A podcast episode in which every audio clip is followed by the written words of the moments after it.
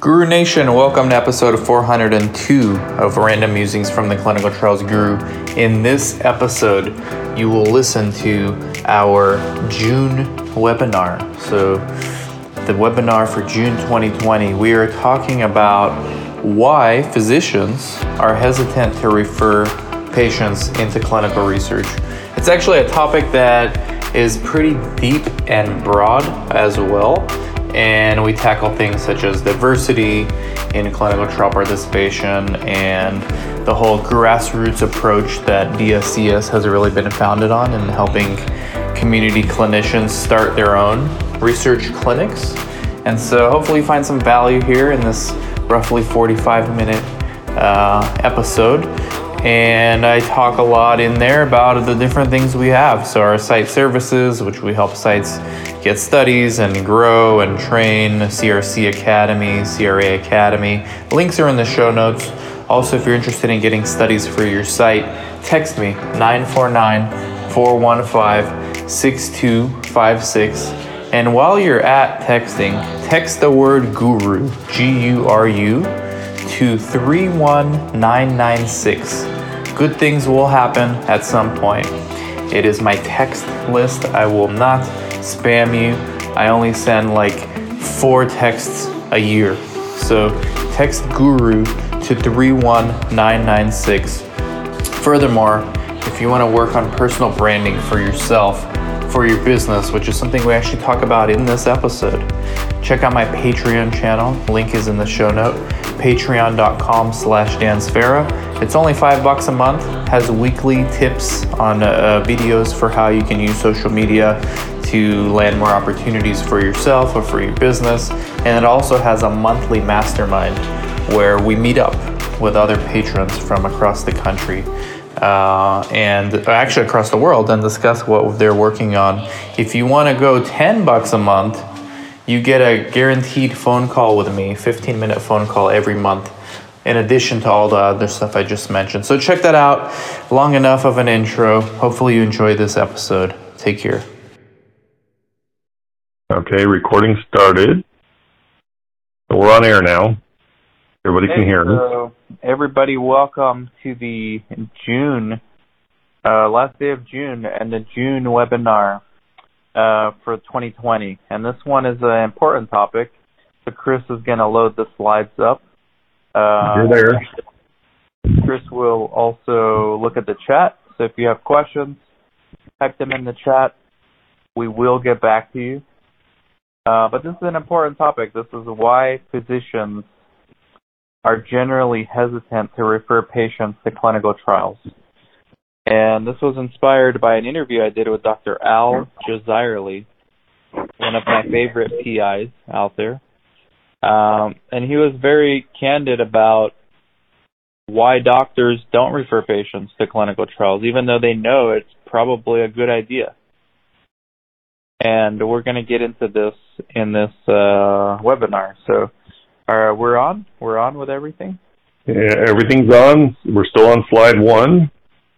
Yeah, so slide one, that's the title. How, why are physicians hesitant to refer patients to clinical trials? So, Chris, you know, I kind of gave a teaser. We'll get into it, but why do you think? Uh, I'd say the vast majority of physicians do not refer um, patients because they're fearful of losing those patients. They think that it's, it's all about money, really. I mean, they're fearful that the the doctor they're referring their patient to for the study will take their patient from them. Maybe the patient will like that physician more. Uh, any number of reasons they could lose that patient. Right. Yeah. Basically, I agree with you. Um, we can actually end that webinar right here because that's a good summary. Uh, I'm joking, of course, because we're going to have solutions, not just point out the problems. See, most webinars in this industry, they're very good at pointing out problems. Uh, but I've rarely seen many with solutions in the webinars. Usually they want to charge you for a solution, yep. have some kind of magic product or service. So we're not going to do any of that. We'll certainly charge sponsors for some of these things. We, we will talk about it uh, and we'll get into it. But I guess we could go to slide two. Okay. Slide So- two. Slide two, what do we have here? Let me move along. Physicians have access to patients. So obviously this is what we want. As researchers, we want access to these patients.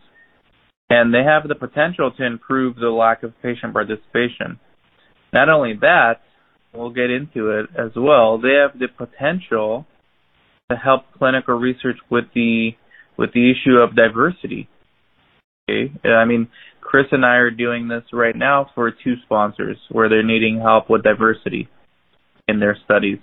So the physicians are the key, right? It's not going to be some clever marketing tool or a snazzy Super Bowl ad. You know, that's not going to work. What's going to work is getting physicians interested in research and getting them to see uh, that there is actually a business opportunity for them. So appeal to the physician's uh, sense of interest, of, of uh, financial interest, and also, I mean, research. Who doesn't want to say that they're in research, right? Like it's just it sounds really uh, cool to say, um, but it also sounds intimidating to somebody who may not really know, uh, you know, what what they're doing. So pharma has not done a good job of this. Pharma has actually done a pretty bad job with making clinical research more accessible for research naive physicians. What do you think about this, Chris? Yeah, absolutely. Um, I mean, and they, they kind of get in their own way, sponsors do, of, of involving new physicians because they, they make the hurdles kind of tough to get over in terms of a research naive physician uh, accessing clinical trials. They make it very difficult for those physicians. So um, they're kind of limiting their own resources for accessing these patients. Right. So physicians are in a unique position because they are familiar with their patient's medical history and have their patient's trust. So this is very important and it's also something that I mean industry has to know this, but there's just so much work that goes on with onboarding new physicians that it seems like a much easier solution to just somehow convince more doctors to refer their patients to studies, but don't actually do the study yourself because doctor, you don't know what you're doing when it comes to research. We'll we'll take care of that, but you send us your patients. Yep. So you see how that doesn't sound very appealing to anybody with common sense who's a physician and also entrepreneur. I mean, these these physicians with private practices are small businesses, right? Uh, well, we're not talking about physicians that work for Kaiser or work at teaching hospitals. You know, they a lot of those guys are actually doing research. They're forced to do research because they're employees of that organization. We're talking about mom and pop community clinicians. And there are strategies to try to get them to refer their patients, but really the best solution in our opinion is to teach them and show them the opportunities that they actually have do research. So we'll go through more of these examples on these slides. I think there's eight slides, so we can go on slide three now. And any questions, let us know in the chat. Okay. And if you're watching the replay on YouTube or the or listening on the podcast, you can just reach out uh, with questions as well. So the next slide, you want to uh, go through that one? Sure. Physicians have access to patients. Physicians, especially those with private practices, regularly see patients who could potentially meet study criteria for clinical trials. Absolutely. I mean, of course, it uh, seems to be relatively obvious. Um, physicians are the resource for more patients, and many physicians will have patients that will meet the inclusion criteria and hopefully know the exclusion criteria for any given trial. Um, yeah. So now the real the real meat of this slide is bullet point two. Yep. Okay, this is this is the problem in research. The frustrating problem for pharma, but it doesn't have to be. And we're, you know, we've been tasked with doing two diversity projects for Big Pharma. And this is the, you know, the next slides are going to be more solutions, solution oriented. All right. So although physicians have access to many patients, few are willing to refer any patients to clinical trials, especially if they're not their own clinical trial or somehow directly involved. Right. So I asked Dr. Al this question. I said, why, you know, these are colleagues of yours. You're in research now. He's a site owner and he's a community based oncologist. Um, but so he's been in business for like two years now, and as far as research, but he's been a private practice physician for like 20 or 30 years. So he knows these. His colleagues have known him for 20 years, and he will try to get referrals from them and they're not really interested right? And so if he's having problems with people he's known for decades you know what makes anyone think that a pharma company can get doctors interested in referring to to PIs that they never met right? Or even worse potential competitors. So these physicians are protecting their patient. It it is a lot about money. They don't want to lose patients, but it's also about time. Like if a doctor doesn't know what's all involved in a clinical study and they're not going to want to learn because it's not their study. They have nothing really to gain from it by learning about a study. It takes time to learn about a protocol and in that time period they could see like five more patients, right? Maybe six more patients. So there's no incentive for them. Sadly, even if it benefits their patients. Um, however, in oncology, you do see this is a little easier getting referrals from clinicians. Usually it's because the patients are asking, hey, doctor, you know, I want to join a clinical trial. And then that doctor may not have studies, but because their patients keep asking for it, they find doctors who are providing that. But it, outside of oncology, it doesn't really happen and we need to fix this problem, in my opinion. Yep. Uh, any other reasons why they won't refer? No, other than time and the potential of losing the patient. I think potential liability also. You know, if they join a study, if they refer a patient to join a study and something bad happens to that patient, you know, that patient's gonna potentially come after everybody, including the doctor sure. that referred him. Sure. I think there's a lot of uh, misunderstanding about research as well. Um, so yeah, absolutely. The uh, physicians fear um, potential liability. I would agree. That's right. Okay, next slide. Number four. What physicians prefer? So most physicians would rather not get involved in clinical research because they know that study participants require extra attention. So this is when this is when you approach just a regular physician, not about a referral, but about doing a study themselves, right? For example, if a doctor can see 20 patients from their own practice in one day, and that's light. I mean, some of these doctors see like 60 patients in a day okay, from their private practice, um, instead of five research subjects who, you know, need all kinds of things that the doctor's not used to doing. So this is this becomes a you know an educational issue. Like how do these doctors uh, get comfortable with the research? Because if they saw the budget, they saw a typical research budget, they would they would say, okay, this is worth our time you know, but most don't even get to that point. Mm-hmm. And why do you think most don't get to that point? Are you asking me or the audience?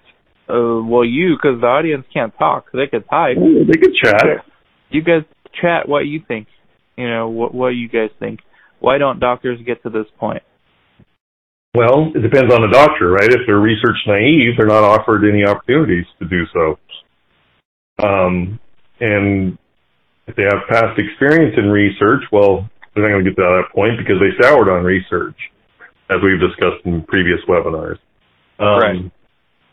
So it, depends on the physician. Um, but again, if the research naive, they're just not given the opportunity. That's a Right. for clinical trials.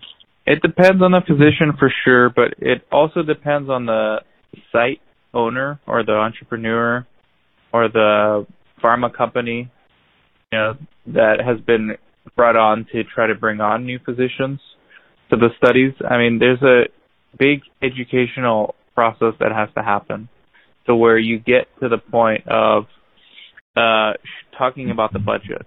So once you get them to that point where they're interested in learning about the budget, then I think they'll be sold most of those times because the budgets are so good in research for the most part. Like they're beyond fair for what kind of work they typically do. Would you agree?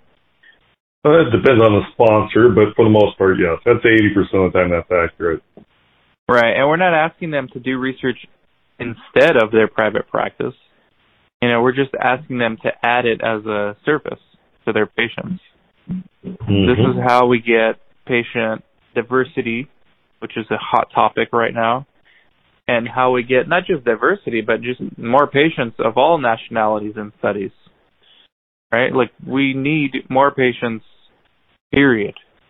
Right? Of course, we need more minorities in studies also, but we need more patients, period.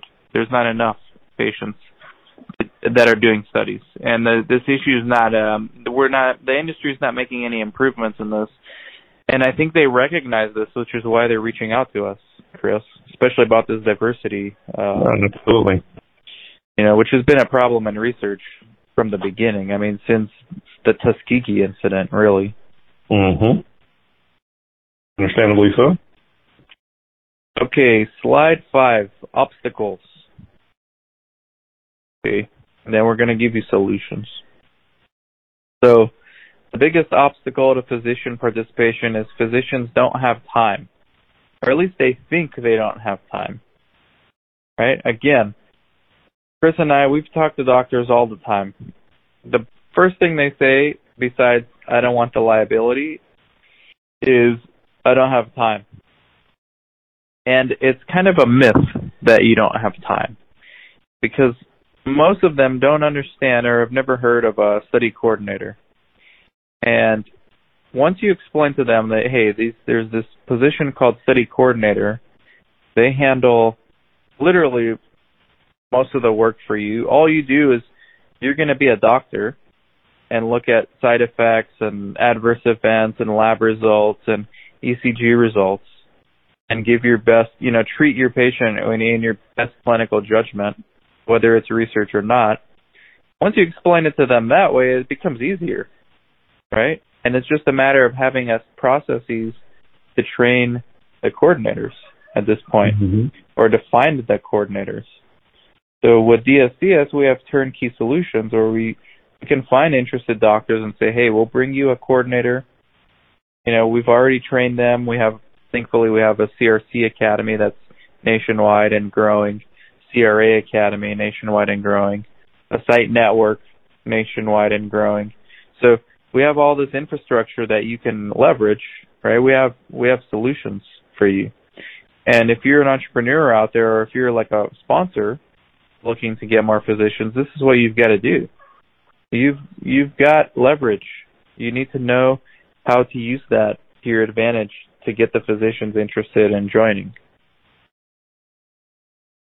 Uh, what do you think, Chris?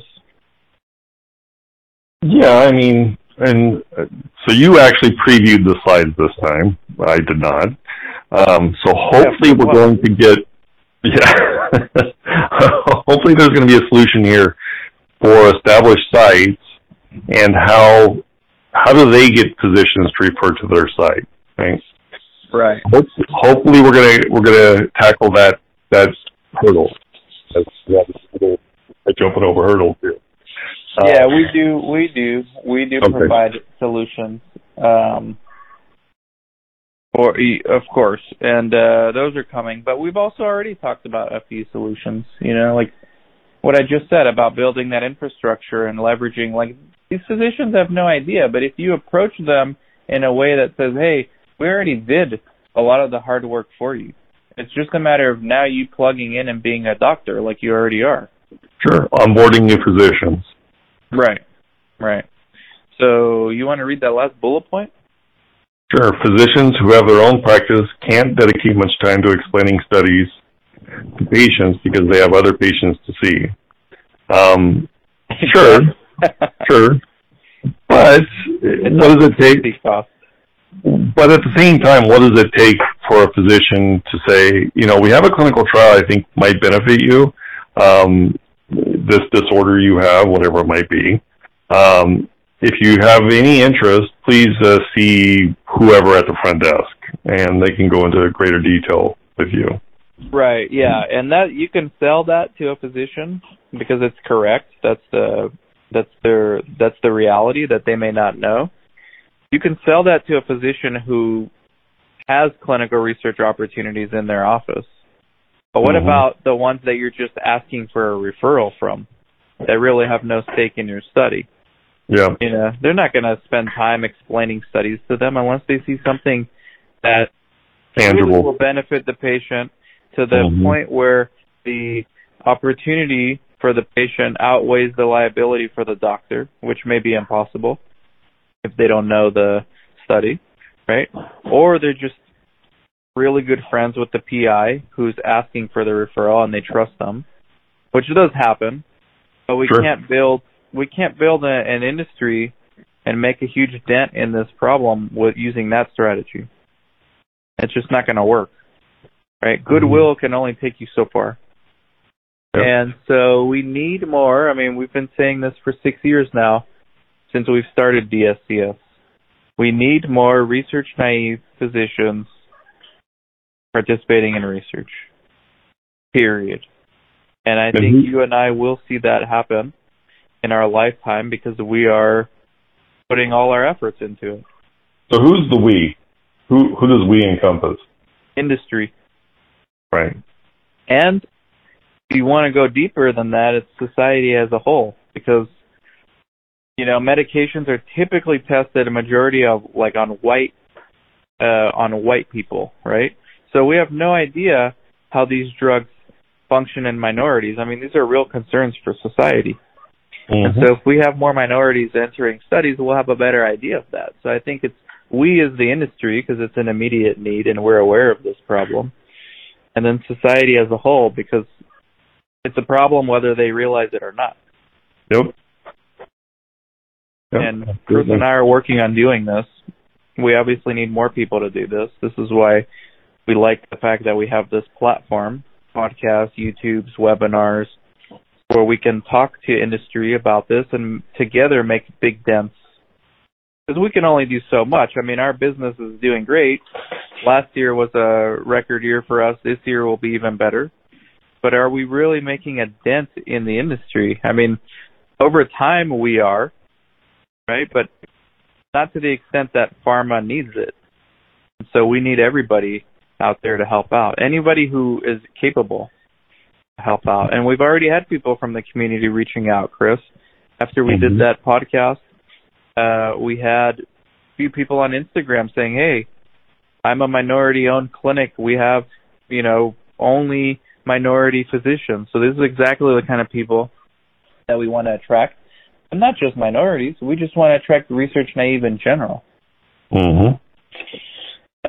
so that's my thoughts on this. It's actually a hot topic not only because of what's going on in the news today. I mean, there's obvious signs of inequalities and you know people are having issues with not being included and this is one of the our ways that we can help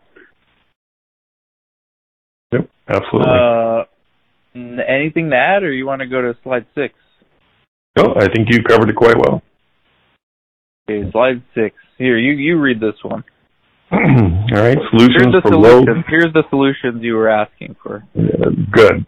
We, we need some solutions. Solutions mm-hmm. for low physician participation. One of the first things to consider for improving physician participation is compensation.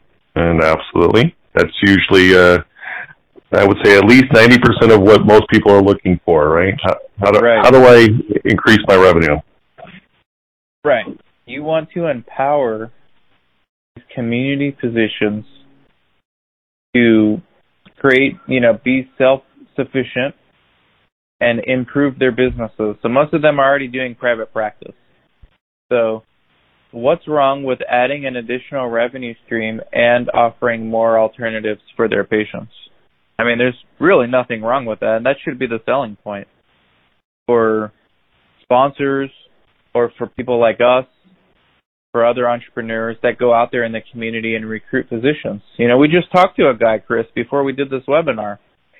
He wants to go find, he's a minority, he wants to go find physicians uh, in his community so that we can improve minority participation in studies. Well, he was asking for like a marketing tool. Like, what's a good marketing tool? And I told him there's no such thing. The marketing tool is you. You know, it's your brain and your mouth. You need to go tell these doctors why they need to do this. And when the reason Chris and I are so enthusiastic about this is because we know how lucrative this could be and how like research could be a true game changer for a clinic and for their patients. I mean, you always want to be able to offer more to your patients, not less. You always want to be on the cutting edge of new medications and technologies. And who doesn't need, who in business doesn't need additional revenue streams? Right? At high profit margins, we should add. Yep. Absolutely correct. So, um, So, yeah. so some physicians can also become interested in the study after learning more about the protocol. Yeah. Yeah, this is true. But the challenge is getting to that point, having them sit down and learn about a protocol. Who's going to want to do that when they could see, you know, five more patients and and bill Medicare, bill insurance for that? I mean, it's literally time is money here. So you have to approach first with the opportunity, not with the what they have to do. A lot of people approach physicians with you know they get started on the wrong foot. It's like, hey, we have a study, we need you to refer patients, and then the doctor's thinking, well, you know, why do I need to do that? I'm not going to do that. Uh, and then the next thing is usually we can teach you more about the study. And the physician may maybe they're not rude or they don't want to be rude, so they're just going to say, okay, I don't have time now, but you know, schedule with my secretary and we'll we'll set up a time and that never happens. Because we're approaching them the wrong way. You've got to approach them with the opportunity, show them the opportunity they have in starting their own clinic. And you can tell them, hey, we have our own clinic. You help us out as a sub I. You'll learn the process and we'll be happy to help you start your own clinic. Right? So it's solving your problem. You're going to be more likely to get referrals now. And yeah, you might be creating a competitor, but you also might be creating a business partner. And sometimes these doctors don't even want to do their own clinic. They just want to be remain sub-Is. So I I think it's more to gain than to lose from this strategy. So, my- so implementation of this strategy, does it take some salesmanship on somebody's behalf? Yes, a lot. Lots of uh, persuasion skills, soft skills, uh, things that you don't typically associate with research. Uh, like soft skills, basically. Uh, Mhm. People can go read How to Win Friends and Influence People. They can go read Never Split the Difference. I mean, there's all kinds of books on this. There's webinars on sales. If you guys want to solve this problem, you're going to have to get good at that. Persuasion and sales. We teach this all, all, all of this, by the way, in our CRC Academy, in our Site Owner Academy. We teach this to our clients. In addition to getting them studies, we teach them how to do this. And we even teach it to some extent in our CRA Academy when they come internship. I mean, I think all these products and services take the DNA from the founders. You know, and you and I have entrepreneurial DNA and, you know, our instructors do as well. I mean, if you look at Tiffany and Monica, you know, so this is all part of who they are. And not to plug our own things, but hey, you asked the question, so that's the answer to that one. Persuasion matters. Selling matters. Absolutely. Personal branding matters. Okay. I have a Patreon channel. Teaches you, since we're plugging things, teaches you how to personal brand five bucks a month plus a monthly mastermind. Can you believe, Chris? Five bucks a month. Okay, for the price of one Starbucks per month. That's great. I'm just looking at who's attending right now, and I noticed that Dr. Al is attending.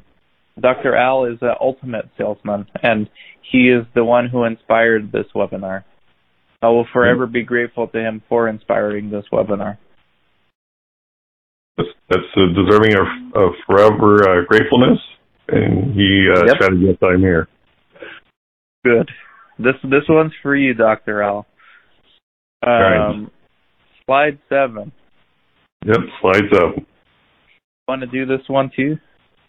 All right. So physicians who don't think they can dedicate an adequate amount of time to research should be encouraged to take on smaller roles or in some cases be offered credit during publication in the cases of IITs. By IITs. Yeah, so IITs, for those that don't know, are investigator initiated trials. And it's a great way to actually get started. It's also probably the least likely way to get started, but also the greatest way to get started. So we know re- Dr. Al's doing IIT. I mean, this is one of the, his first studies was IIT. We know other doctors, Dr. Hazen, sponsoring her own IIT. You know, there these people are out there. You just got to connect with them. And this is where, you know, not to plug the Patreon too much, but personal branding comes in because on LinkedIn, networking is personal branding. It starts with the personal branding and then it goes to what you what you can do. So finding the opportunity, if you're a physician who wants to get into research, well, you just need to go on LinkedIn and look for other doctors doing research. I mean, they would love to work with you. Like even ask Dr. Al in the chat. Dr. Al, if a patient, uh, if a physician came to you right now and said, "Hey, I'm interested in doing research. Can I sub I for you?" I mean, of course, who wouldn't say yes to this, right? And this is this is I think IITs are a good way to get started. I also think phase four studies, observational studies that we talk about a lot, uh, Chris, are a great way to get started. You can go on any doctor right now can go on clinicaltrials.gov and just check phase four and check United States, or if you're in another country, just check your country and look at the most likely studies you can get as a research naive doctor. Uh, and also the easiest studies to get started with. I, th- this is how I got started in research through my dad. He had a phase four study. It was a real world study. I was 20 years old at the time in college.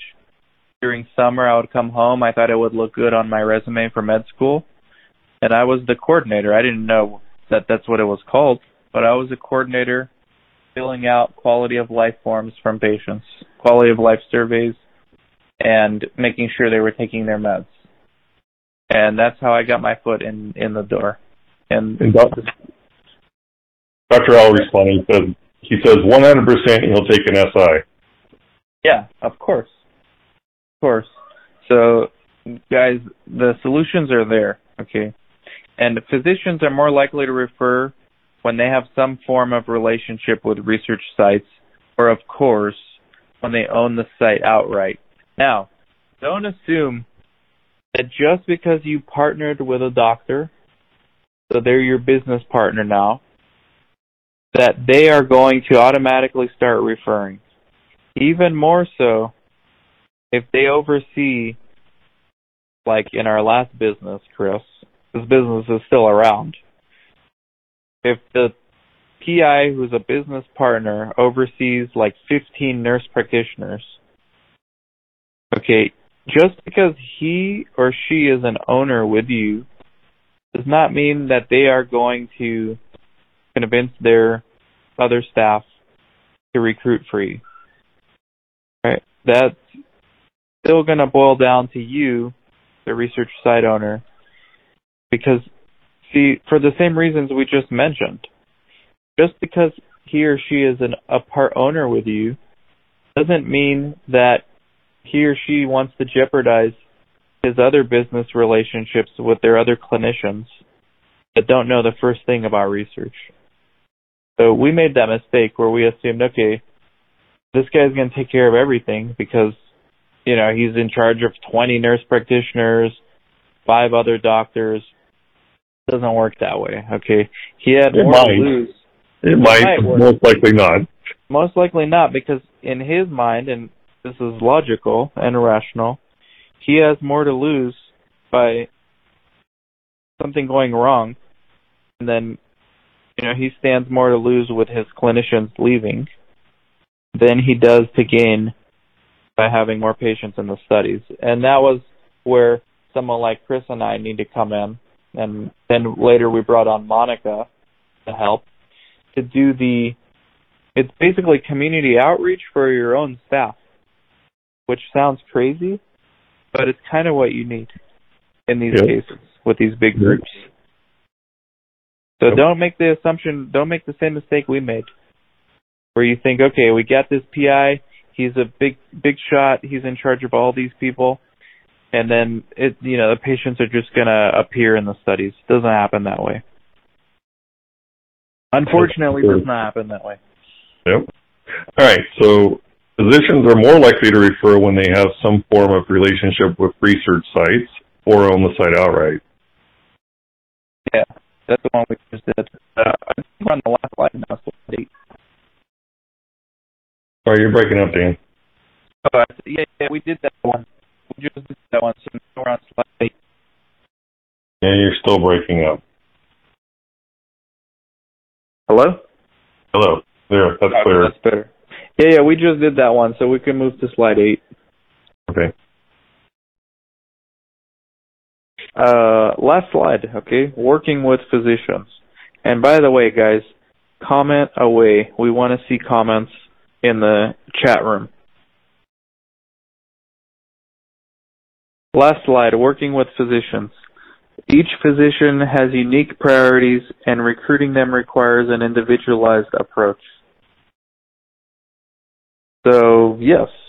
So this is basically saying one strategy does not fit, you know, one solution does not fit for every single physician that you're going to come across. Like the phone call we had earlier, you know, the guy was asking for a marketing tool that's going to work miracles and we told him unfortunately it doesn't exist because like you said, Chris, this is sales and persuasion, right?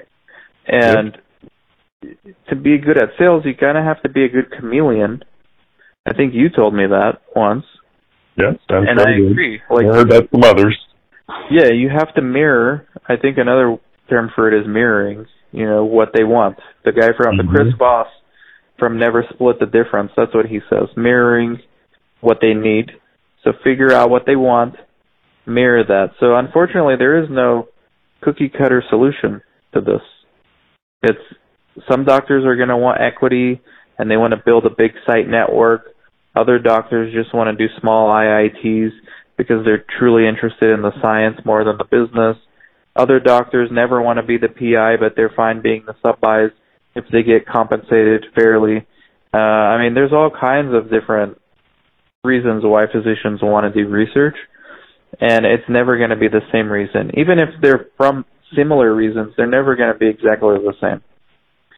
I mean, we've worked with, I don't know, 50 or more physicians now in our lives, maybe 100 in our career. And while some may have more in common with each other than others, I've never met one where it was like a, identical to someone else as Right. far as their wants and their personalities and all that stuff. So it's truly unique and it requires an individualized approach and it requires a lot of hand holding early on. Uh, once a physician decides to become involved in research, the best thing to do is to have them be contractors or employees. I agree. I think you do too, Chris. you don't want to jump the gun and offer partnership right away. Unless unless you come across that, uh, that you know diamond in the rough that you think is going to fill every possible or conceivable uh, business aspect that that you are looking to get yourself into, right? I mean, Yeah.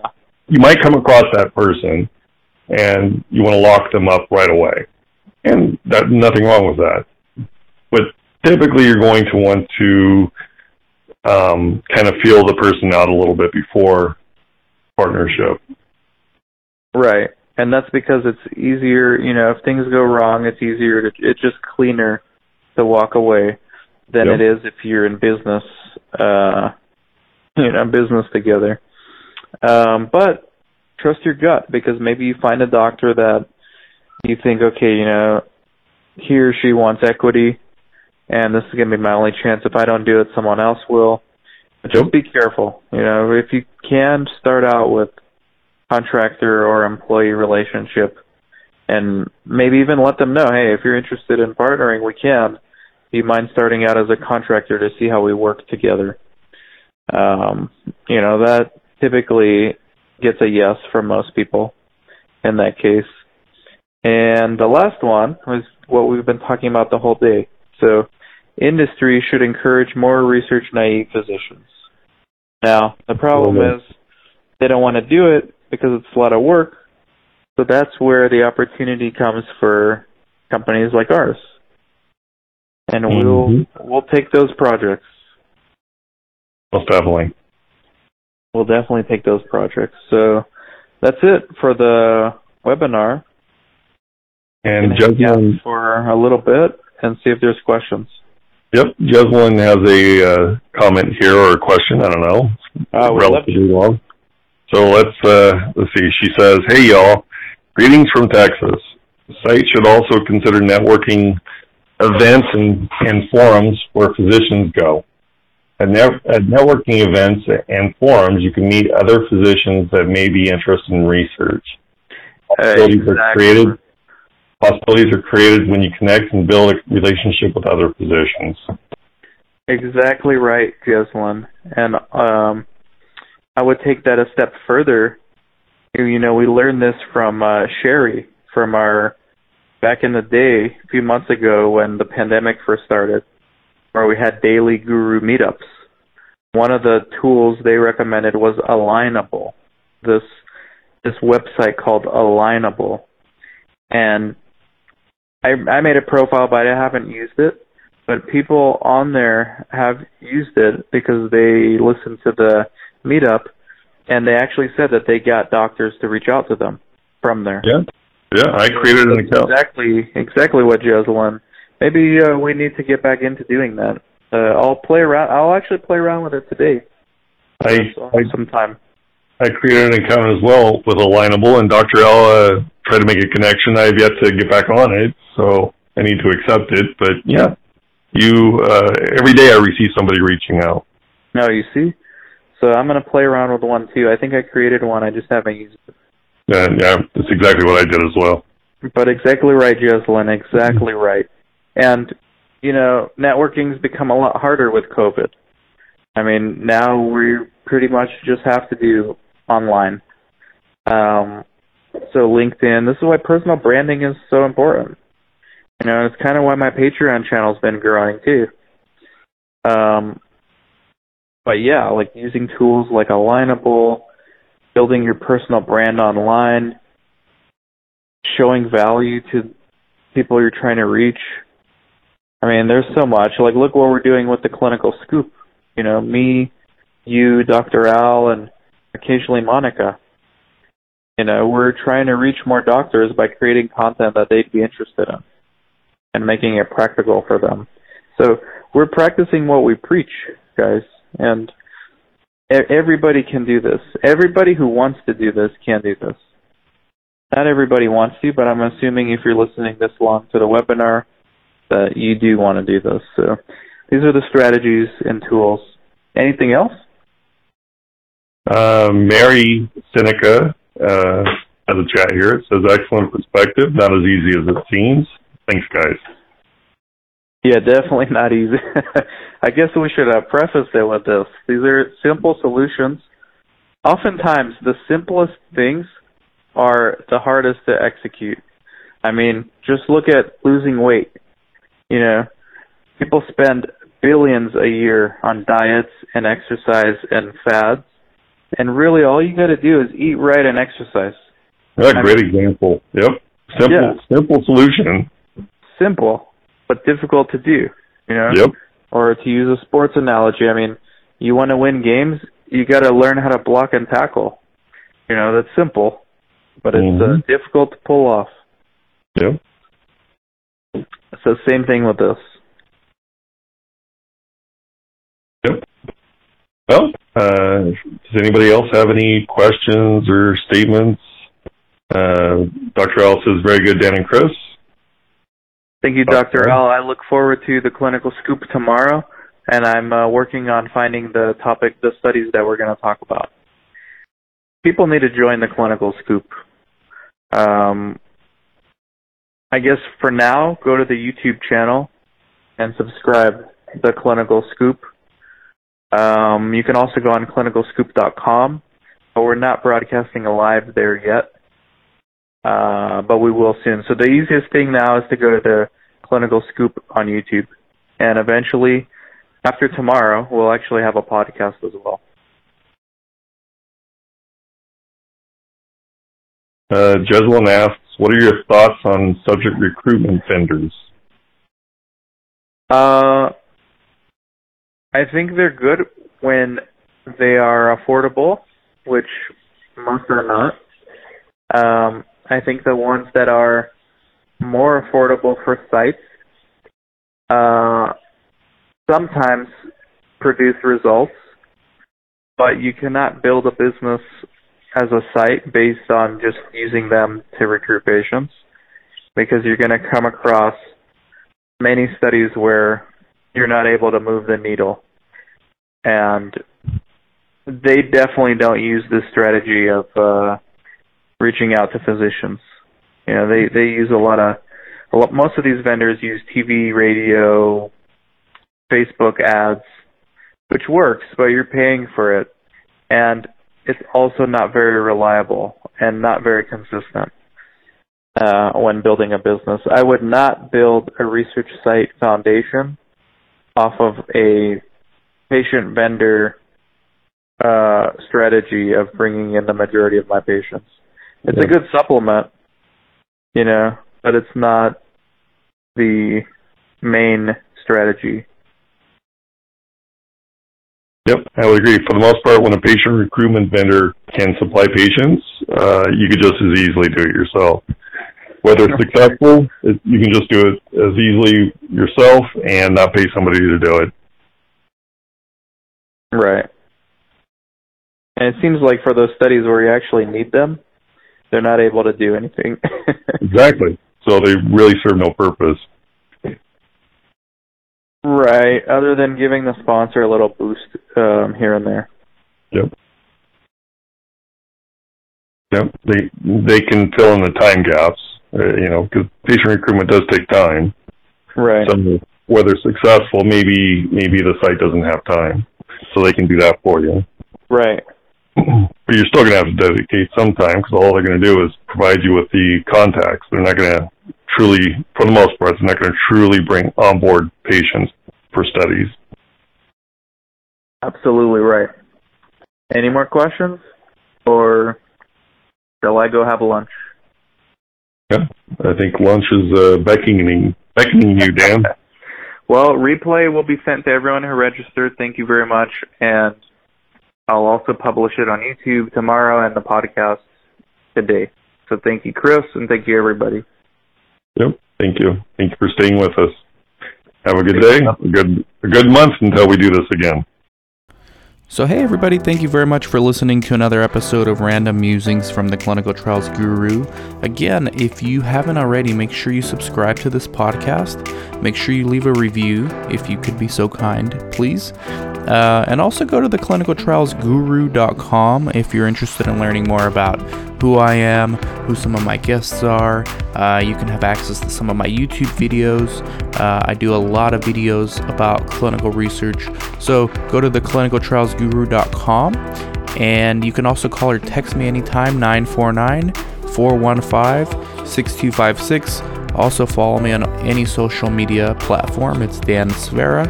And you can also email me if you'd like, dan at theclinicaltrialsguru.com. Thank you very much.